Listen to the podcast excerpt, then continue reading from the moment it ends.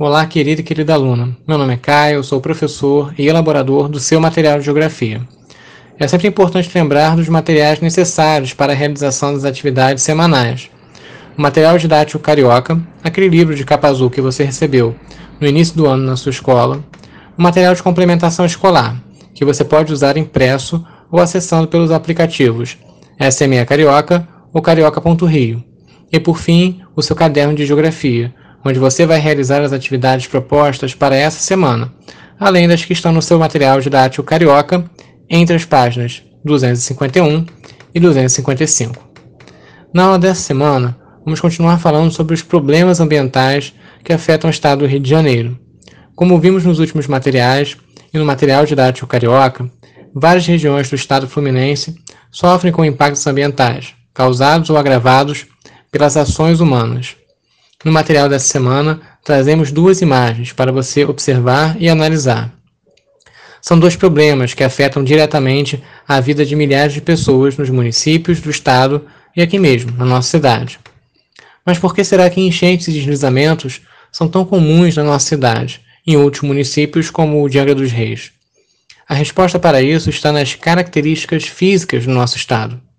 A forma como a natureza se expressa nos municípios do Rio de Janeiro e as maneiras com as quais intervimos nela, afetando os ecossistemas, alterando características naturais e colocando grandes grupos em situação de risco. Os deslizamentos consistem na movimentação de grandes quantidades de solo das encostas, formando uma espécie de avalanche. Quando os morros ou a sua base não estão ocupados, não há nenhum problema para os seres humanos. Mas quando existem pessoas morando nessas áreas, um deslizamento pode causar muitos problemas, como desabrigar famílias ou até mesmo fazer vítimas. Todos os anos, centenas de pessoas são afetadas pelos deslizamentos no Brasil, com destaque para as grandes cidades, como o caso da nossa. A ocupação dos morros, com a retirada da vegetação original, enfraquece o solo, onde as bases das casas estão fincadas. Com o grande volume de chuvas que cai por aqui nos meses de verão, o solo se encharca e, quando já está com muita água, desce, levando tudo que está no caminho. A combinação de encostas e chuvas fortes é o fator causador desses fenômenos naturais. Já as enchentes ocorrem quando as águas dos rios transbordam ou quando não há lugar para as águas das chuvas escoarem. Esse fenômeno é muito comum nas grandes cidades da região sudeste do Brasil. Como tornamos o solo impermeável com a pavimentação das ruas e as galerias das águas das chuvas cheias de lixo, lançados por nós diretamente no chão, as águas das chuvas fortes não têm para onde escoar e rapidamente enchem as ruas, causando as enchentes. Esses eventos são comuns há muitos anos na nossa cidade e nos municípios próximos. Desde que ocupamos o solo e o transformamos, afetamos os ritmos e caminhos naturais das águas, aumentando o número das enchentes. Podemos destacar duas causas para esses a ocorrência, a ocorrência com frequência desses eventos no estado do Rio de Janeiro. Por um lado, o relevo, com a presença dos morros e vales, para onde a água escoa e se acumula. Por outro lado, um clima tropical, com verões chuvosos, contribuindo para que esses eventos ocorram constantemente. Agora você deve estar se perguntando: será que não podemos fazer nada para solucionar esses problemas?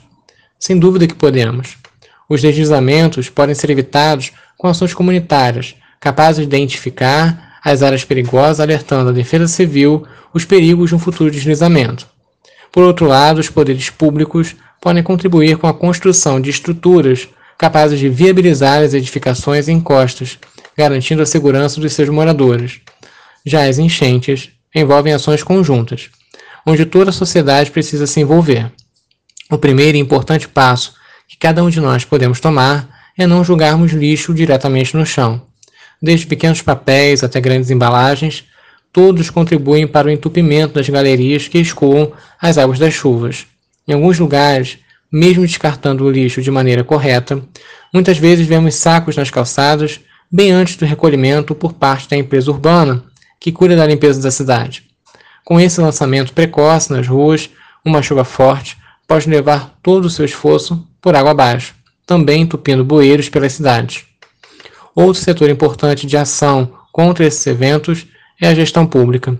Governantes dos mais diferentes municípios devem se envolver em um esforço conjunto para dragar rios e riachos, evitando seu extravasamento nos meses chuvosos.